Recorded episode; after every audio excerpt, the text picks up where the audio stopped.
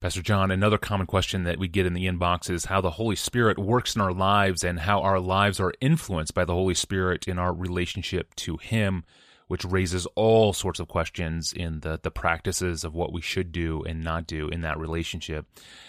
Mick from Arizona writes in to ask this Pastor John, I was recently struck after reading 1 Thessalonians 5:19 which instructs us not to quench the spirit. What does this phrase mean, do not quench the spirit? And what are some ways that we might do this in our daily lives? Let's get the specific text in front of us um, and a little bit of context. So here's 1 Thessalonians 5:16 to 22. Rejoice always, pray without ceasing, give thanks in all circumstances, for this is the will of God in Christ Jesus for you. Do not quench the spirit. Do not despise prophecies, but test everything. Hold fast to what is good. Abstain from every form of evil. Now, let's get one thing really clear at the outset namely that being able to quench the Spirit of God does not mean that we are sovereign, and He's not. It does not mean that we have final or decisive control over the omnipotent Spirit of God. It means that God, for wise and holy and good reasons, often allows us to resist the Holy Spirit, allows us, permits us, or as the old word, suffers us to resist the Holy Spirit. It's plain that God can overrule our resistance and quenching and bring us to repentance whenever he pleases. And I get that from 2 Timothy 2:25 where it says God may perhaps grant them repentance, leading to a knowledge of the truth. Repentance from resisting the Spirit of God is a gift of God. So let's keep out of our minds any thought here that our ability to quench the Spirit means we have decisive control over the Spirit in our lives. We don't. He is sovereign and lets us, for His purposes, sometimes quench Him. Now, what does it mean? What, what do we do when we quench the Spirit? And here are four quick answers. Number one, it means to despise the supernatural work of the Spirit and treat it with contempt right there in the context. Do not quench the spirit.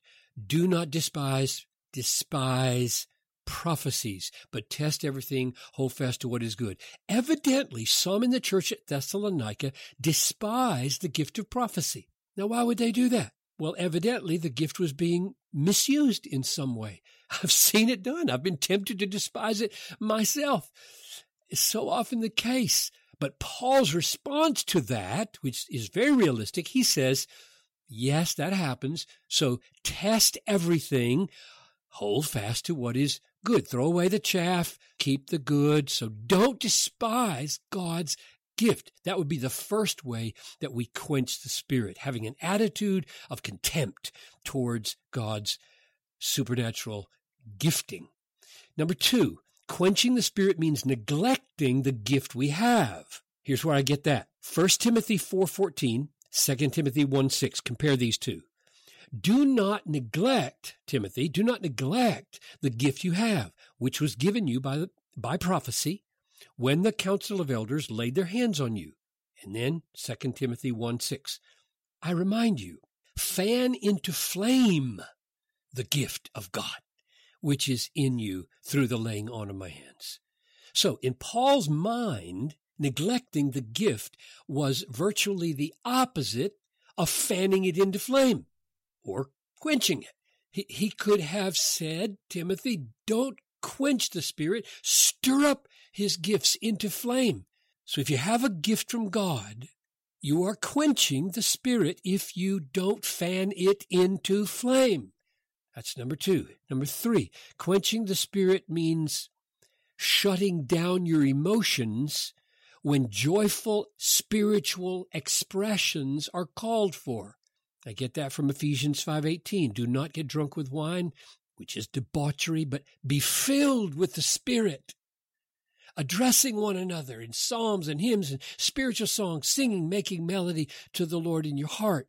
So the vibrant fullness of the Spirit overflows in appropriate expressions like singing and making melody from the heart to the Lord. And if you don't like those expressions and you resist them, fold your arms, I'm not going to do that sort of thing. I'm not going to sing. You are quenching the Holy Spirit.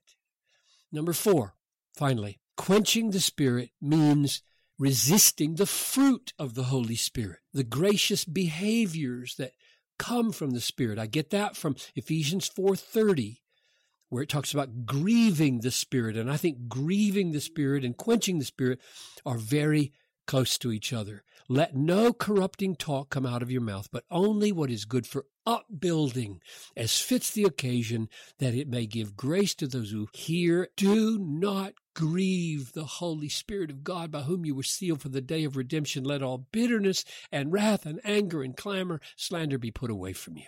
So, in front of the command not to grieve the Spirit, behind the command not to grieve the Spirit, we have these exhortations to be kind and gracious to other people. In other words, live out the fruit of the Holy Spirit. So, my answer to Mick's question about this quenching of the Spirit is first that when we quench Him, we're not sovereign, He is sovereign. And then it means four things despising some gift of the Holy Spirit. Number two, neglecting some gift that we have. Number three, shutting down our emotions and refusing to give expression to them. And number four, resisting the fruit of the Spirit in our lives. So good. Thank you, Pastor John. And uh, may we be very careful not to neglect or despise some of the gifts that God has, has intended for us to enjoy in our lives and in our churches. This is such a great word for us today. Thank you, Pastor John. And next time we hear from a woman who who now finds herself stuck in a moment of indecision. So what are we to do as Christians when our hesitancy freezes us? That's the question Pastor John will address on Wednesday. For more about this podcast and to send us a question, go to our online home at desiringgod.org forward slash ask Pastor John. I'm your host, Tony Reinke. We'll see you on Wednesday.